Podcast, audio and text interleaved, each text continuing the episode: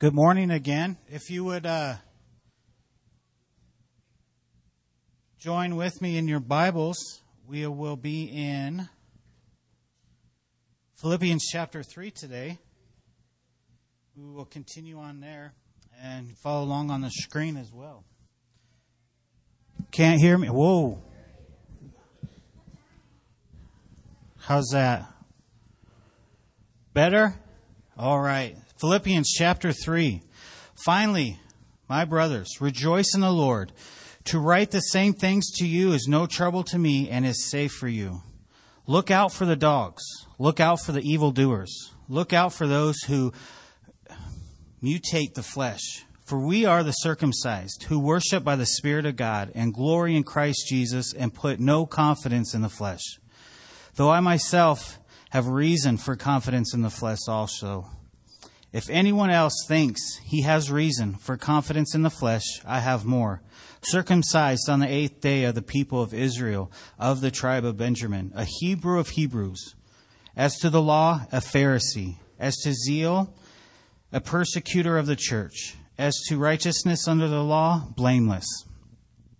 But whatever gain I have, I count it as loss for the sake of Christ. Indeed, I count everything as loss because of the surpassing worth of knowing Christ Jesus my Lord. For his sake I have suffered the loss of all things and count them as rubbish, in order that I may gain Christ and be found in him, not having a righteousness of my own that comes from the law, but that which comes through faith in Christ, the righteousness from God that depends on faith that I may know him and the power of his resurrection, and may share his suffering, becoming like him in his death, that by many mean, but that by any means possible I may attend the resurrection from the death. Not that I have already obtained this or am already perfect, but I press on to make it my own, because Christ Jesus has made me his own. Brothers, I do not consider that I have made it my own, but one thing I do, forgetting what lies behind and straining forward to what lies ahead.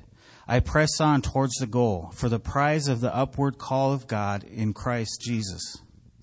Let those of us who are mature think this way, and if anyone, if anything, you think otherwise, God will reveal that also to you. Only let us hold true to what we have attained. Brothers, join in imitating me and keep your eye on those who walk according to the example you have in us. For many of whom I have often told you and now tell you, even with tears, walk as enemies of the cross of Christ. Their end is destruction. Their God is their belly, and their glory is their shame. Their mind set on earthly things but our citizenship is in heaven, and from it we await a Savior, the Lord Jesus Christ, who will transform our lonely bodies to be like his glorious body by the power that enables him even to subject all things to himself. Let us pray.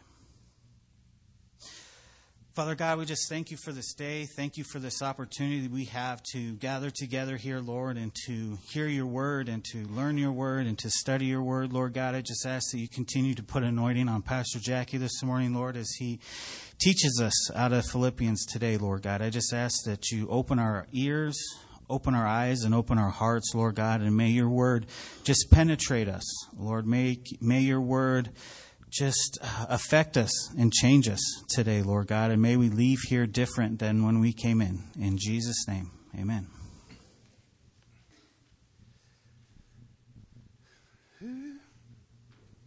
Well, that's something.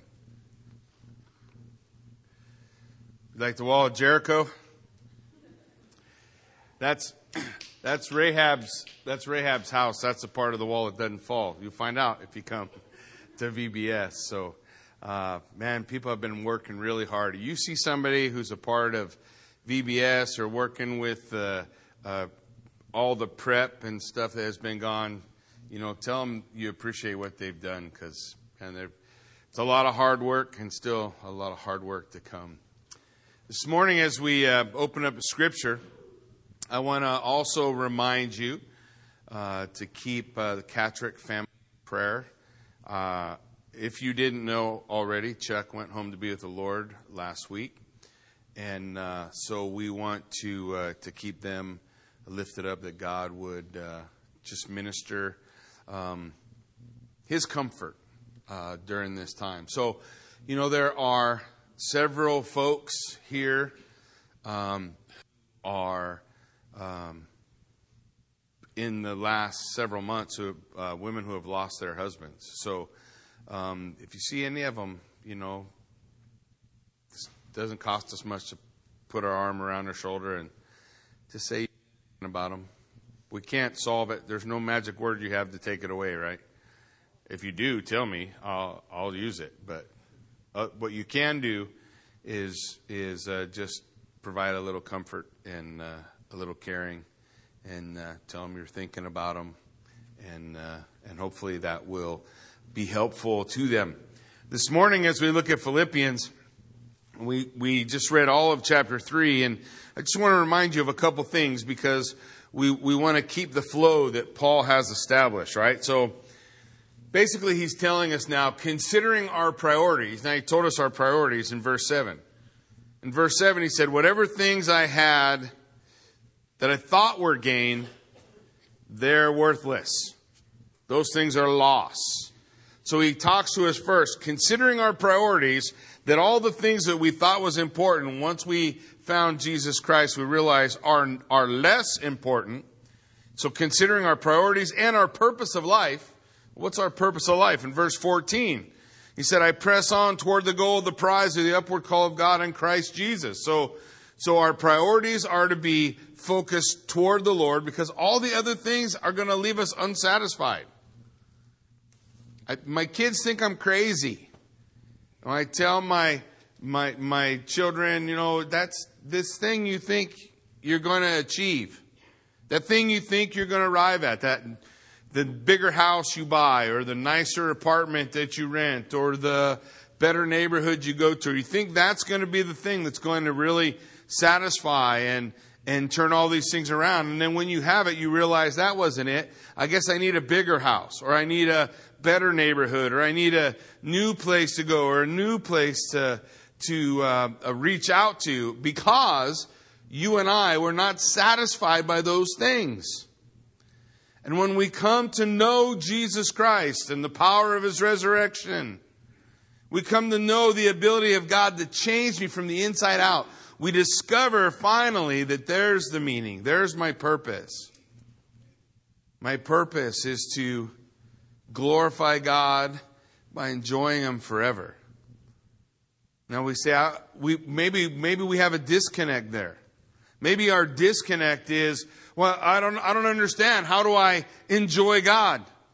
Well, I'm glad you asked. The same way you enjoy your neighbor, or the same way you enjoy your friends, or the same way you enjoy your family. You get to know them. You read their letters. You, we have a, a, a thousands of people probably every day, hundreds of thousands on Facebook looking for the next post somebody wrote. Well, you have those same things written to you. You have those same things provided so that you might know Him in the fellowship of His suffering, being conformed to His death that we might experience that resurrection power in our life. That's transformation. Change the way you think. God will change the way you feel. This is the challenge that Paul's been laying out for. So, in light of our priorities and in light of our purpose in life, he's going to talk about two things we need to do. Two things we need to do. First one, we need to walk properly walk properly. Take a look at it. Verse 15, he says, Let those of us who are mature think this way. I know you think, man, Jackie keeps pounding on this changing my mind thing. Do you hear that's what he's saying? Those of us who are mature, those who are us, just, just in verse 14, he says, Not that I've already obtained or am already perfect or mature. I have not arrived. Paul says, I haven't I haven't hit that final stage of perfection. I haven't, I haven't matured completely. There's still things in my life I need to work on, but this one thing I do. I forget about all those things in the past and I strain forward. I reach out. I pursue Christ. That requires me to change the way I think. Because you cannot pursue Christ and make your life's pursuit everything else at the same time. It won't happen. For a long time, when Kathy and I first got married, you know, I, I never really pursued being a good husband. Mostly I pursued being a butthead. And I did fully obtain that, I think. And probably was perfected in it. But there came a time in our marriage where I decided, you know what, I need to pursue being a better husband. I need to pursue having the relationship I'm supposed to have. So I try and I have a list of things I'm going to work on, right? I'm going to do this, I'm going to do that. I'm not going to be so sarcastic. I'm going to be, I'm going to, I'm going to try to be funny without being rude, you know, whatever. All these things that I'll try to work on. But what I discover is, what I've learned is, whether it's to be a better husband or a better father or a better neighbor or a better friend or a better employee or a better employer. If I pursue Christ, that's what I become. When I pursue Christ, I am the husband I need to be. When I pursue Christ, I am the father I need to be. Why? Because it's Christ who is transforming me. Because now I'm not pursuing all these other things. He doesn't, he's, he's challenging me, saying, Jackie, you don't have to make your life's pursuit that you're going to make more money than your neighbor. What you need to do is make your life's pursuit seeking after me. Isn't that what this Bible says? You probably read it once or twice in Matthew. He says, But seek ye first the kingdom of God, and all of these things will be, how's it go? Oh, did you get the idea? Change the way I think. And God's going to change the way I feel. But as long as we're battling between two masters, as long as we're having this fight within us and we think, well, I know I really should want the Lord, but I don't really, I don't really want to. But I, I want all these other things then you'll pursue and you'll chase and you'll run. And Isaiah said this He said, Why do you spend so much money on all this stuff that won't satisfy? Why do you dig out a cistern to hold water and all it does is leak? Because he knows that all of our other pursuits, they all end the same way. They all end the same way with a, a man or a woman toward the end of their life wondering, what did I just spend my life doing? But if I do the other, this is what Paul is challenging. Change the way you think. If you pursue Christ, then you will experience victory in these other areas of your life. If you want Him, that's what He wants. Look, there's not a woman in here or a man, if he's willing to be honest, that doesn't want to be wanted by somebody, who doesn't want to have someone, uh, a, a friend or someone who, who honestly cares about you and knows you. And that's the exact same language God uses in Scripture when He says, Know me. Know me. Be faithful to me. These are all things we understand.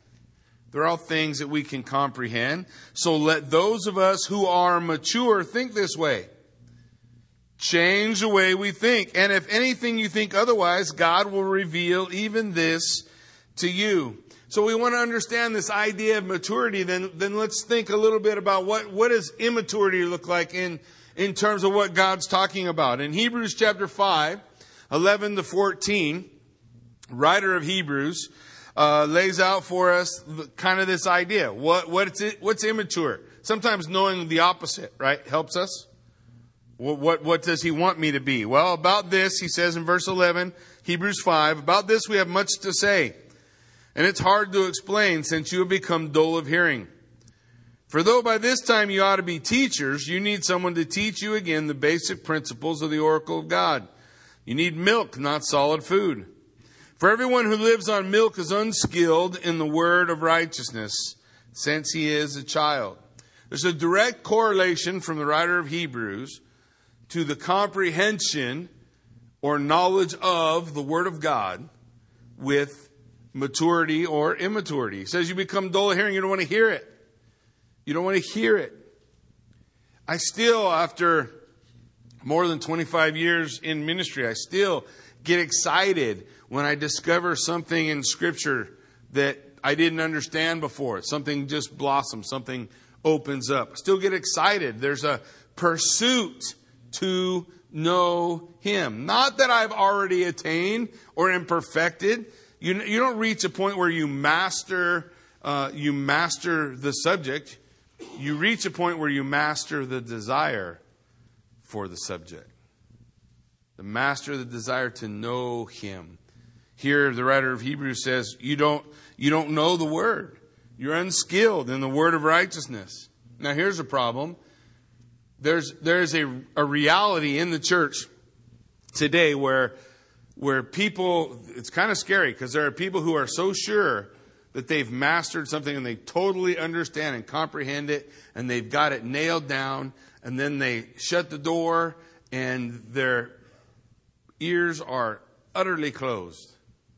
And it's craziest thing to watch.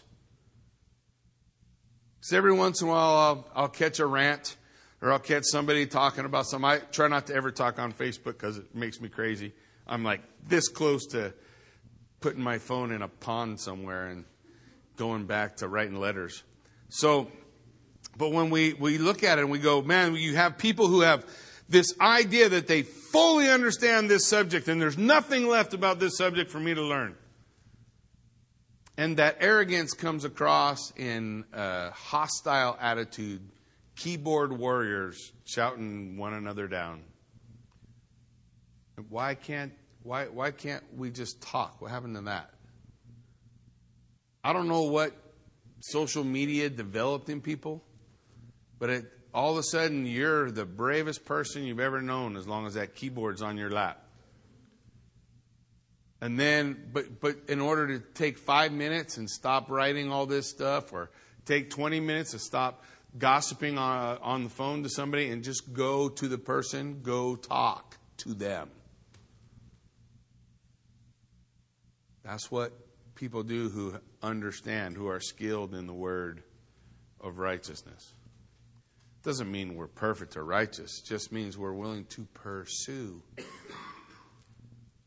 That we that we stop all that crazy. Yeah, I get maybe maybe somewhere someday somebody's going to stand up in church and say I got saved on Facebook.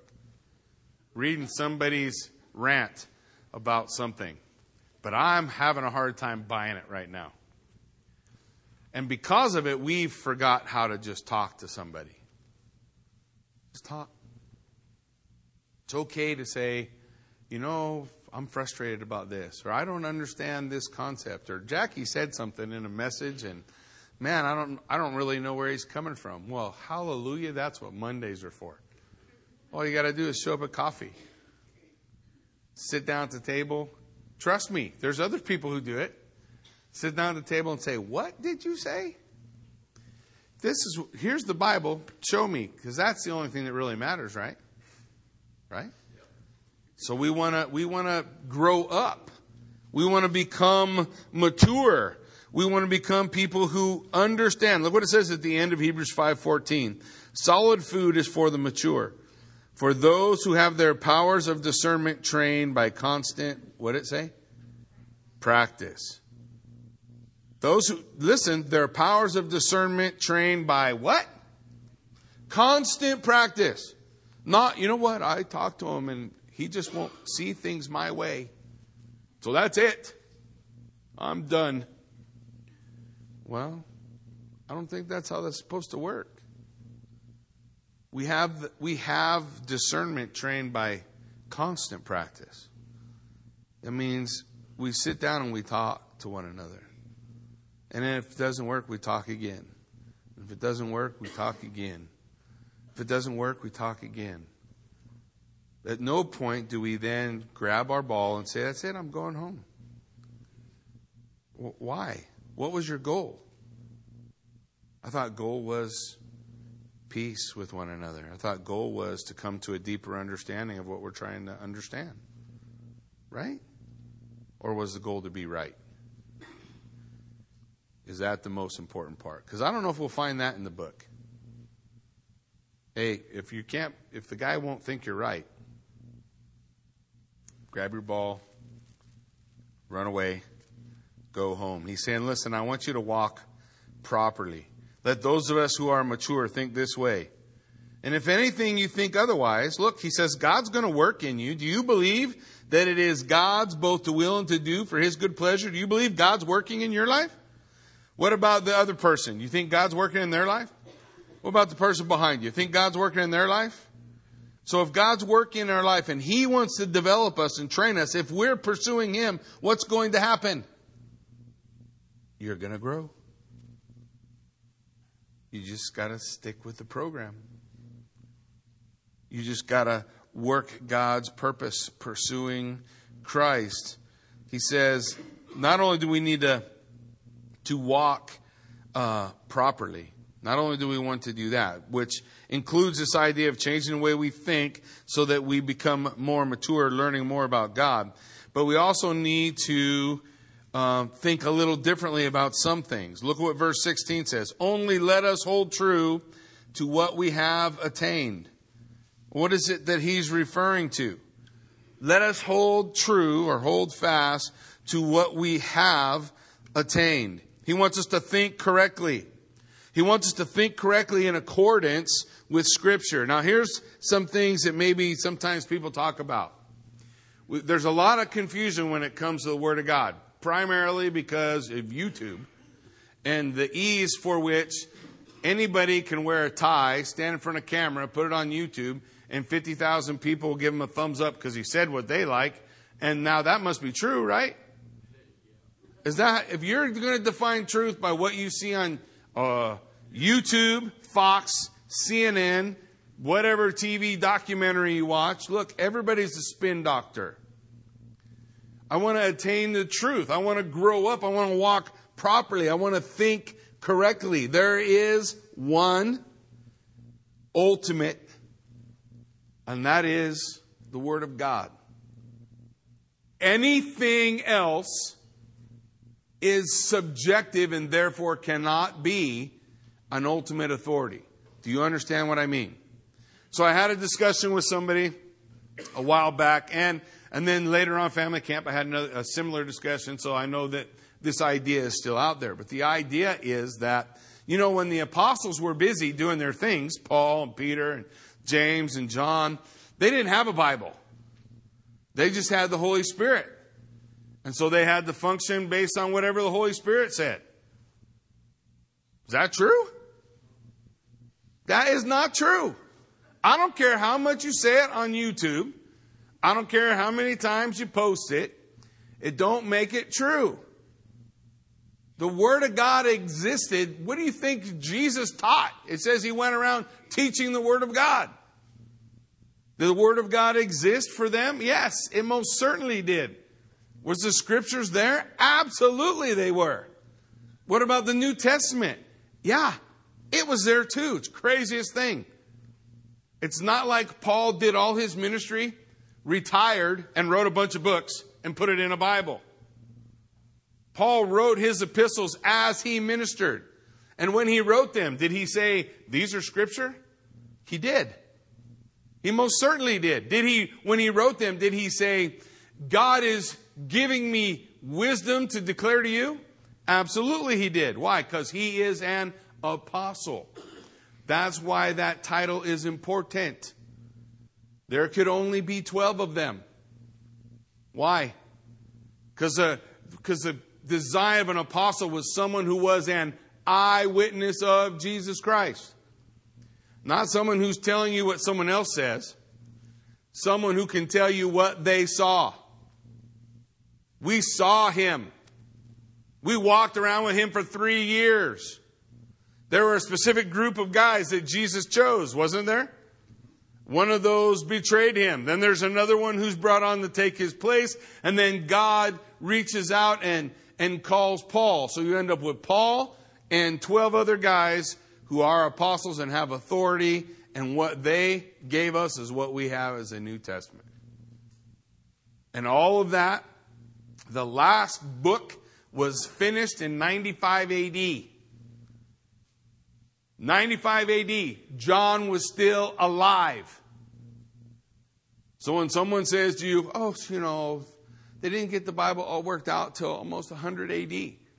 John was still alive. That's an eyewitness. An eyewitness to Jesus Christ who walked with him and talked with him. Could he have stood up and said, hey, this is all bogus? Yeah. Did he? No. He did the opposite. He did the opposite. No, we have the things that we need to have to think correctly.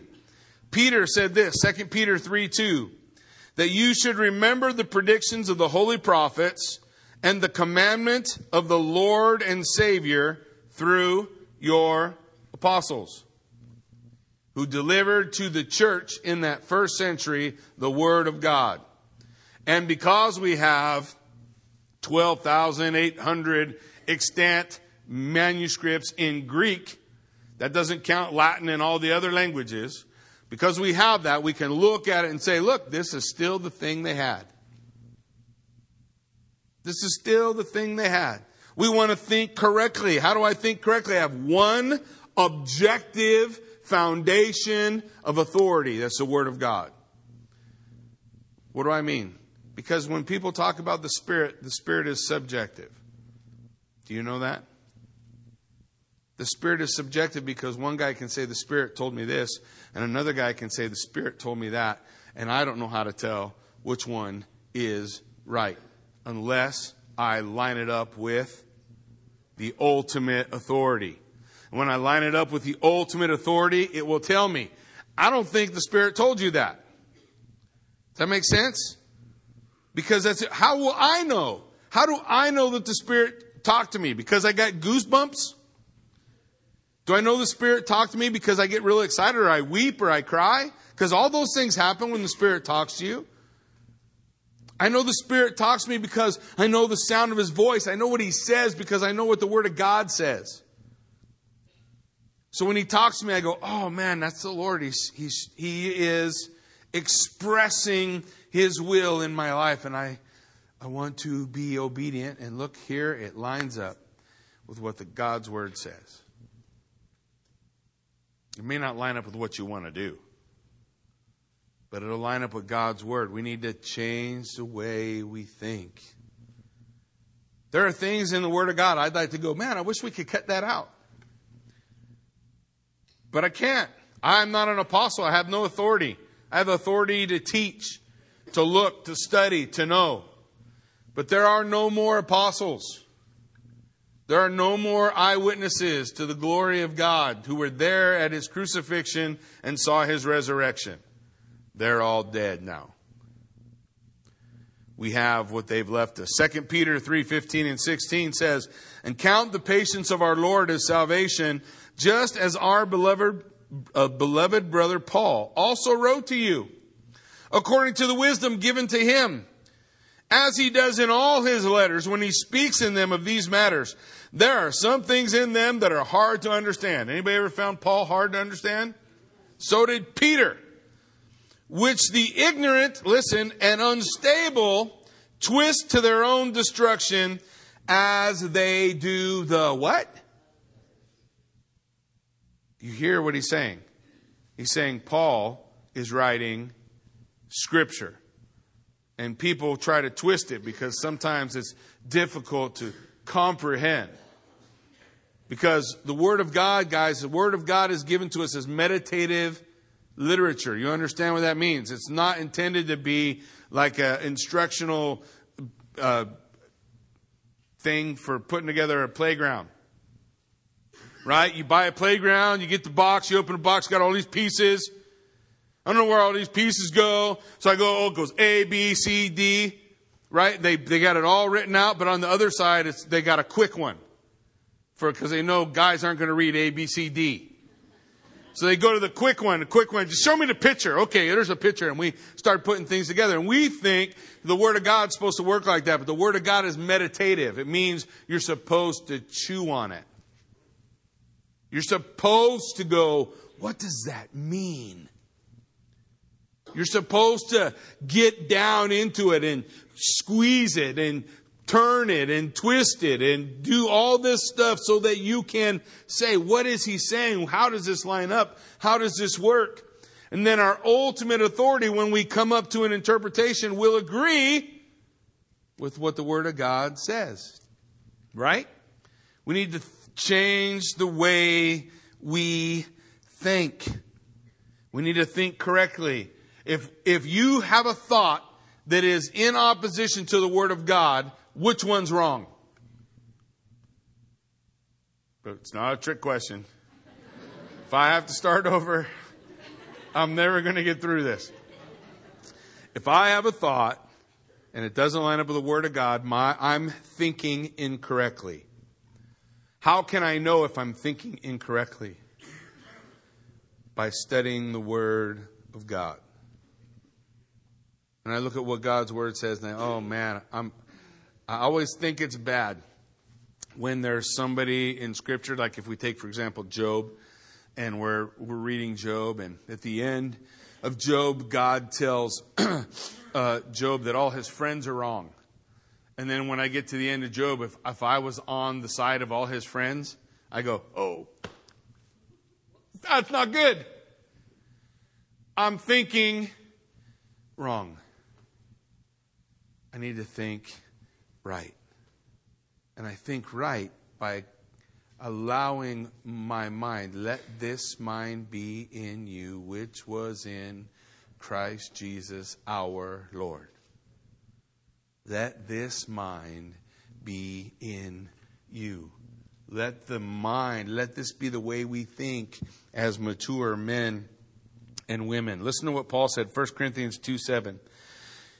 He says, But we impart a secret hidden wisdom of God, which God decreed before the ages, before the ages for our glory. God has decreed this secret hidden wisdom. Verse 10. These things God has revealed to us through the Spirit, for the Spirit searches everything, even the depths of God. Verse 12, he goes on, Now we have received not the Spirit of this world, but the Spirit who is from God, that we might understand the things freely given to us by God. And we, the apostles, impart this in words, not taught by human wisdom, but taught by the Spirit, interpreting spiritual truths with those that are spiritual. They, the church from day one had scripture from the apostles, was delivered to them. We have it on our laps today. Let us think correctly. Is the Holy Spirit vital? Absolutely. He's our power. He's the, he's our energy. He's, he's the one that leads us in truth, right? As we are searching the scripture and thinking about how I think. If I think this thought, is that in line with God? Well, when I look at God's word, it doesn't seem like it is. Right? You get what I say? That's the Spirit working in us. When we read the word or we sing a song and we break down and we start weeping, that's the Holy Spirit working on a heart that's too hard. And he begins to crack it up. And you can't even understand why. And you're hoping nobody's looking. Oh, crying in church again. This is so dumb. That's the Holy Spirit. We need a Holy Spirit? Absolutely need a Holy Spirit. Absolutely. But the, but the anchor to objective truth is the Word of God. It's the Word of God. If I want to think correctly, then I have to think according to what the Word of God lays out for us. Then, not only do we see this, we also want to have caution. Look what he says in verse 17 of Philippians 3. He says, Brothers, join in imitating me and keep your eyes on those who walk according to the example you have in us. So he says, We want to walk right. We want to have some caution. We want to follow the right examples. Far too many people are not following the right examples. We, we want to follow people we see on TV. Maybe we want to follow people who have lots of jets and they, they're sure that God has given them all this money. Maybe we want to follow all of that stuff because we have weird desires sometimes too, right? But we need to follow right examples. People who are following Christ. That's why he says, that's why Paul says, follow me. I'm following Christ. Come along with me. I'm, I'm following him. And then he says, and look for others who do the same. Look for people who are following Christ, who are pursuing him. And make those people your goal. We all probably know people who aren't. Nobody's, nobody's saying, you know, shun that. I'm just saying you want to make the person you want to imitate the one who is following Christ. But not only do we want to follow the right examples in verse 17, but look at the scripture lays out for us in verse 18 and 19. For many of whom I have told you, and now tell you even in tears, walk as enemies of the cross of Christ. Their end is destruction, their God is their belly, and they glory in their shame, with mind set on earthly things. So we want to follow the right examples, not people who are wrong. We know whether or not something we have discernment because we're going to practice using discernment.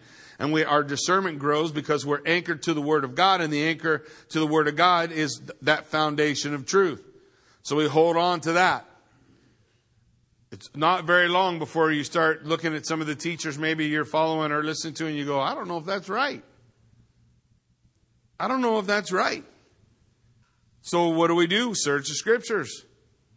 Find out. If it's not, maybe stop following that. Follow right examples, but not only follow right examples, but forsake the enemies of the cross. Forsake them. But that doesn't mean forsake someone who disagrees with you. You know the difference between someone who disagrees with you and an enemy of the cross?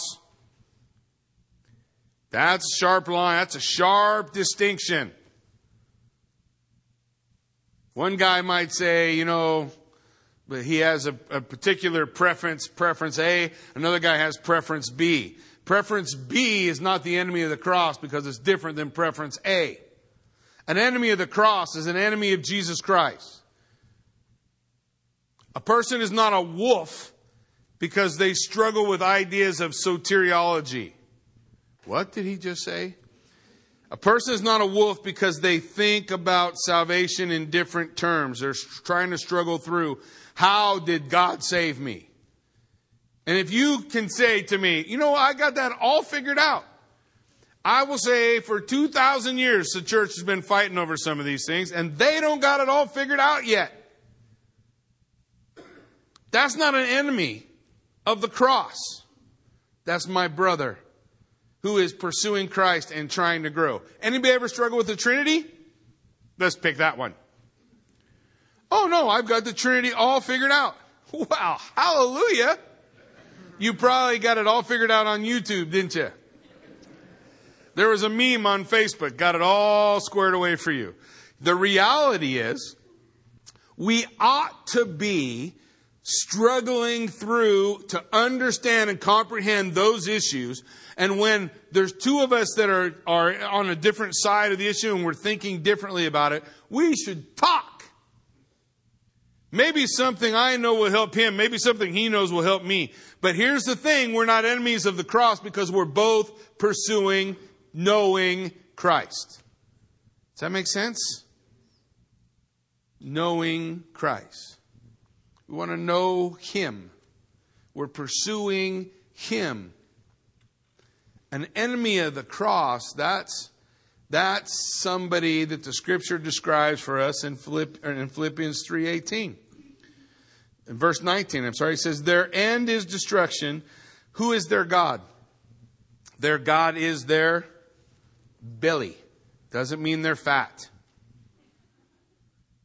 They're, yeah, hallelujah, right? All those fat people breathe a sigh of relief. Oh.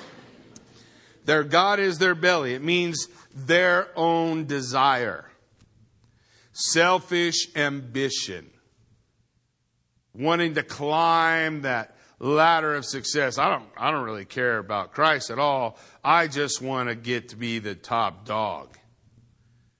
God is my belly, my desire, my ambition. God is their belly, and they glory in their shame. And sometimes people follow the wrong people. And they spend all their time doing a particular thing to the church. They create what is called schismata. And it makes the church fractious. And the fractious church spends all her time fighting with herself, which is perfect because then she spends none of her time being salt and light in a world that needs a Savior. We fracture over everything. It's hilarious. It's, it's, it's crazy. We fracture over the dumbest stuff. And then we build the wall and we say, those guys are the enemy of the cross. Yeah. That pastor over there has a Harley. You should not go to that church. That guy he doesn't even know what he's doing with his hair all the time. Sometimes it's shaved, sometimes a ponytail. He's got a beard. He doesn't have a beard. Obviously, he can't make up his mind who he is. Just stay away from him. We fracture over all kind of stuff. But it's the Word of God, the ultimate authority of the Word of God, that's supposed to bind us together. And when we disagree in areas that matter there, then we don't build up a wall. We come together and we, we discuss it. That's when you'll know an enemy of the cross. Because an enemy of the cross, he doesn't care about reconciliation. Enemy of the cross, he doesn't care about seeing the body, the schismata repaired and the body being blended back together. When the body of Christ is divided, who bleeds? Uh, it's just not good. Paul says it causes me to weep because at his time, even in his time, which was early in the church, right? So just in case we're wondering, you know, oh, we, we've screwed up the church so much, in these 2,000 years. No, we started screwed up. You know why we started screwed up? Because it's made of people. We're screwed up. Don't we get offended over weird things? Come on, be honest. Don't we get offended over weird things? And we get mad and we don't want to talk and we don't. Yeah, this is not new. It's not new. So if I want to, if I want to have victory over that, I change the way I think.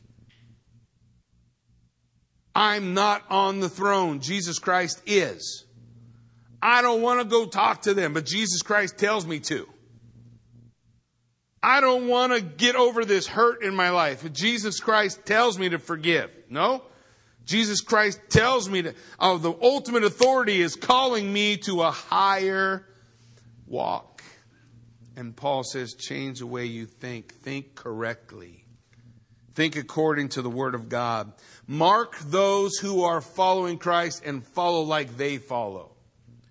And look at those who are enemies of the cross, causing division, dividing the body of Christ. Don't follow them. Romans 16, 17 and 18 says, I appeal to you, brothers, to watch out for those who cause division and create obstacles contrary to the doctrine that you have been taught. Okay. Oh, I have four minutes to unpack some things. Yeah. 12's okay? What if I, what if I do 20? Okay. So I just want to, um, I just want us to get it, okay? I just want us to get this idea. So, so he's saying, look, I, I want you to note those who cause divisions contrary to the doctrine that's been given to you. That's contrary to the word of God. The doctrine that was given to you is not Calvinism. The doctrine that was given to you is not Arminianism. The doctrine that was given to you is, is not any other ism that I can't currently think of right now. It's none of that. The doctrine that was given to you is the Word of God. If it's contrary to the Word of God, that's the ultimate authority. Does that make sense? So we get offended over our doctrines because we think my doctrine is right. I grew up in a church and this is what that church taught me, and so this is what the Bible says. You sure? What we want to do is we want to come together, discuss it, and let the Word of God decide, not my system. Does that make sense? I think everybody's okay with that, right? So he says, mark those guys who cause divisions, create obstacles contrary to what the Bible teaches, what the Word of God teaches. Avoid them, for they're not, they're not serving the Lord Christ. If someone says, nope, you need to come follow me, put that book away. We don't need that. Bible was written 2,000 years ago. Put that book away. Just listen to what I say. Come and follow me. We're going to go to a faraway land. And when we all get there, I'm going to give you all Kool-Aid. Does that ever happen? And what was, what was the goal of all that? It was the same goal that the devil always has to do what? Destroy. What did he do? He destroyed. Do you get it? Hold fast to the word of God. Colossians says this Colossians 3. If then you have been raised with Christ, th- seek the things that are above where Christ is, seated on the right hand. Set your mind on things that are above, not on things that are on the earth. For you have died and your life is hidden in Christ in God. Now, sometimes people interpret that by saying, well, what God wants us to do is think about what heaven's going to be like, and we'll be so excited to get there and to be there that we'll forget about all this other stuff. And that's not at all what he's talking about. He's saying, change the way you think. Stop thinking like people on earth think. Think like Christ. Isn't that what Paul just said in Philippians chapter 2? Let this mind be in you, which was where? In Christ Jesus your Lord. Think like Him. Set your mind on heaven doesn't mean think about the clouds and the stars. You, you can do that. But what it means is change the way you think. Think like Christ thinks.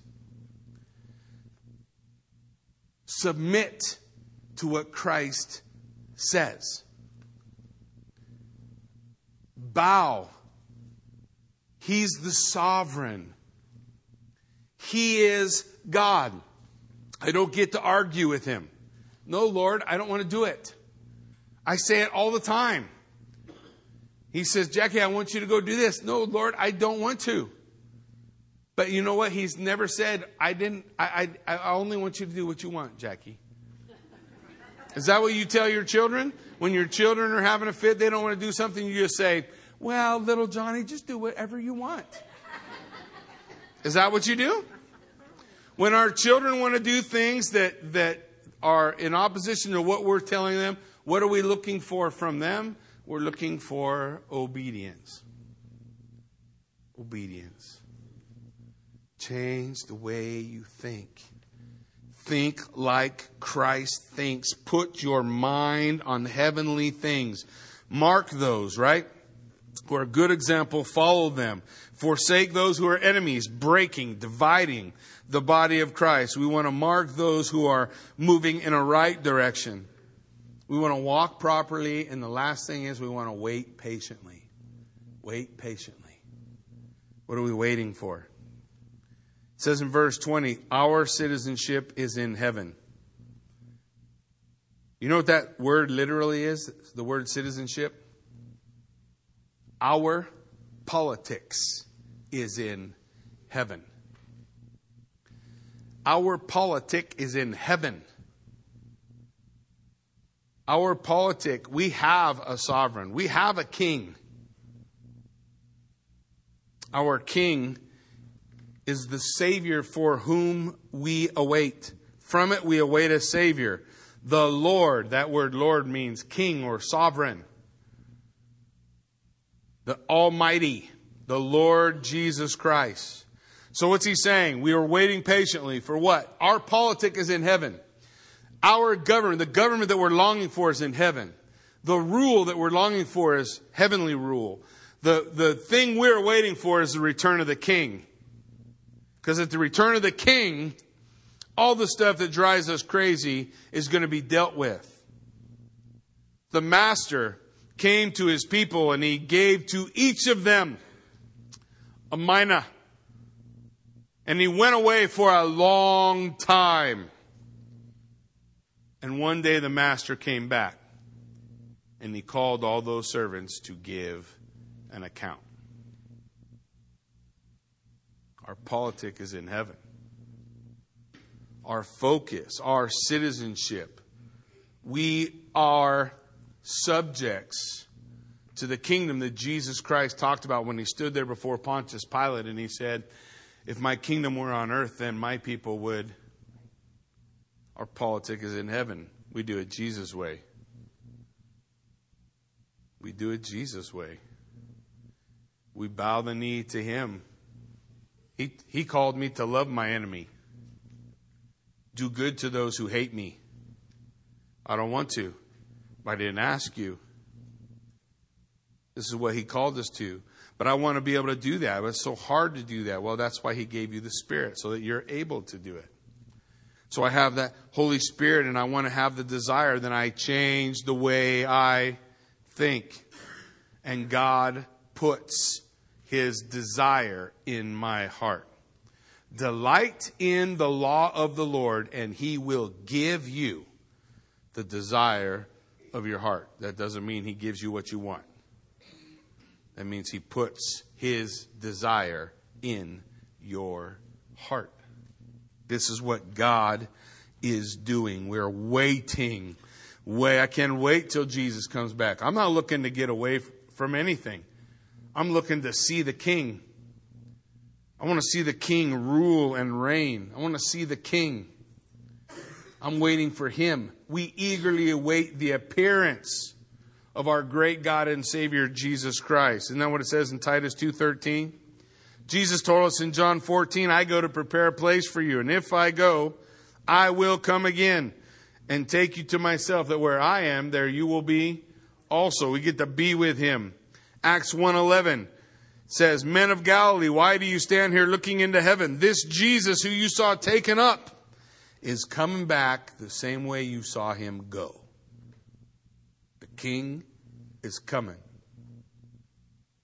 The king is coming. He's given all his servants a mina, grace, faith, relationship with God. Doesn't matter what you describe the mina as or the talent doesn't make any difference. He's given to all his servants something, and when the king comes back, there's an accounting. What'd you do with what I gave you? Were you looking for my return? Were you waiting for me?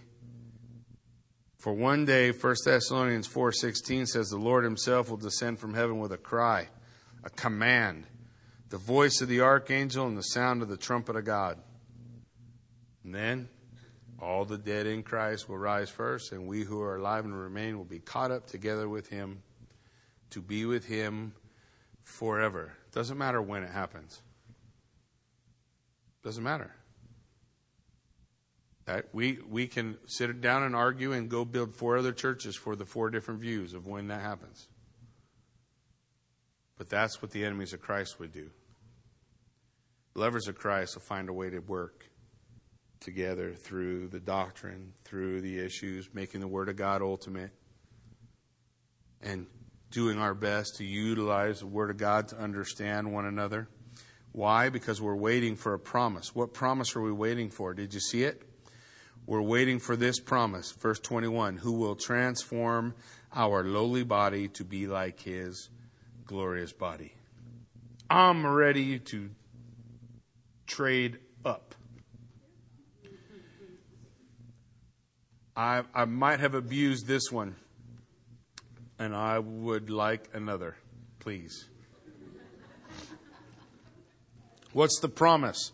He's, here's the promise. I, I'm making a joke, maybe it's bad, but here, here's the promise. He's going to make me like him. He's going to make me like him. I, I'm going to, I'm going to lose some of the weakness I have in the flesh, the struggle with sin. I'm going to lose that. I'm not going to miss that at all. I want to be transformed physically. That's what it's talking about. When the king returns, he's going to transform us physically. And all the limitations are gone. All those things are taken away. I don't become, uh, I don't become another Yahweh. There's only one of those. I become like him. When man was created in the garden, God said, let us make man in our image. The image of God has been effaced in the fall. But one day when the king returns, it's going to be perfected. I'm going to be like him, like it was supposed to be in the beginning. Everybody with me? I'm going to be, he's going to, he's going to transform me. I want to be changed. Don't you want to be changed? I want to be a new creation. I want to be all these things at God's word. So I'm waiting for the promise. And while I'm waiting for the promise, that means I'm also waiting for the person because he's the promise. Jesus Christ. I'm waiting for him. Look what it says. It says, by the power that enables him even to subject all things to himself. Who is the king? Jesus. How many things are all things? Well, that's all things, right? So if all things are in subject are subject to him, then he's the king. He's the sovereign. He's the Lord Jesus Christ. I want him. I want his rule.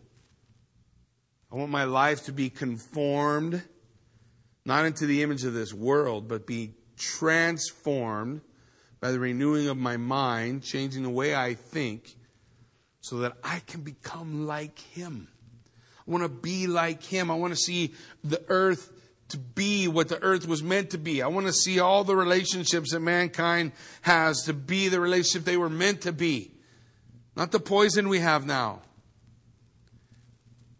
So I want to walk properly and I want to wait patiently. Because I know everything in my life, all the stuff I amassed, is just loss.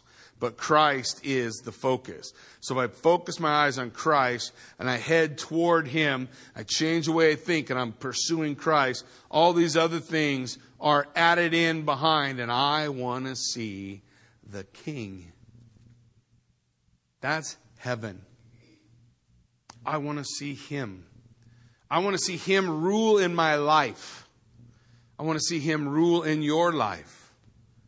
Because when we do, here's what we'll see we'll see zealots and tax collectors and fishermen united for one purpose. We ever seen that before? Yeah, last time Jesus was here, right? and he gathered his disciples, who were all different. Zealots hate tax collectors, fishermen hate everybody.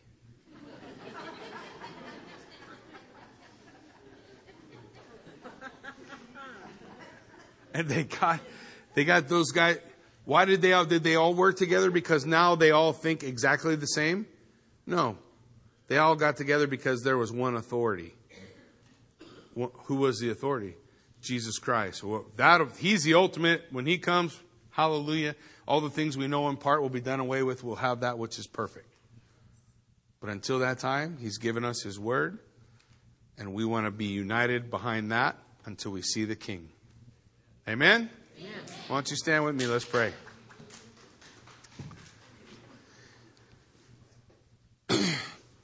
Father God, as we just come to you this morning, Lord, we Thank you for the truth of your word. God, I pray we really are, are understanding the message that Paul is laying out for us of how we grow, how we can have joy, how we can turn away from the things that have bound us up, because our minds are earthly and we need them to be heavenly.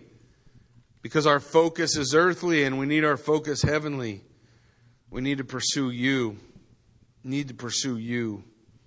There's so many things that distract us. Sickness distracts us. Disease distracts us. Relationships with people, and rude things that we've said or done, that distracts us.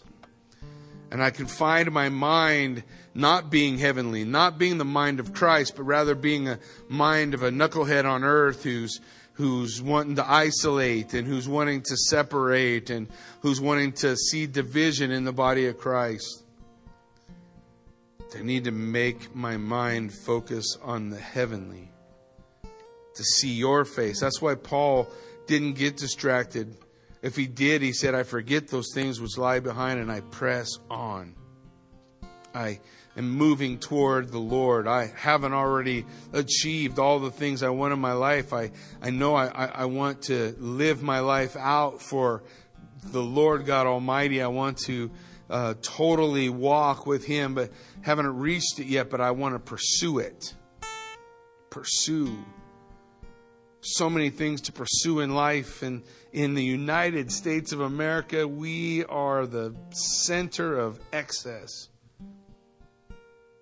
God, I need to pursue you. I need to go after you like a hungry man wants to lay hold. Lord, I, I need to go after you because you'll make my relationships make sense. I need to go after you, Lord, because you, you'll make my sickness make sense. I need to go after you, Lord, because you make my struggles make sense. If I'm the authority, I'm, I don't know. I, I, I falter. I fail because at the beginning, mankind stood before God who said, I'll tell you right from wrong. And he said, No, I'd rather tell myself. I declare my independence from you. And since we don't know, we struggle right and wrong. So you gave us your word. Doesn't, doesn't solve every question there is. Just, just helps me keep my focus. Keep my focus on you, Lord. Follow you. Do the things you taught. Do the things you taught. Be the man you call me to be. Be the woman or the child that you call them to be. Because we pursue you. Change the way I think so that I think about you. Because that's the key to my joy. That's the key to my rejoicing. That's the key to my celebration. So, God, by your Spirit and through the truth of your word, bring us to understanding. Unite us in truth, and may we be men and women hungry to understand and know the truth. And then, Lord, make us effective so I see people with no hope.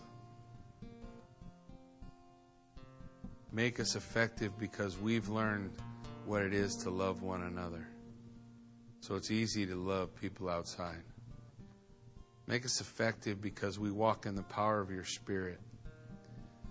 Make us effective, God, because we want to be transformed.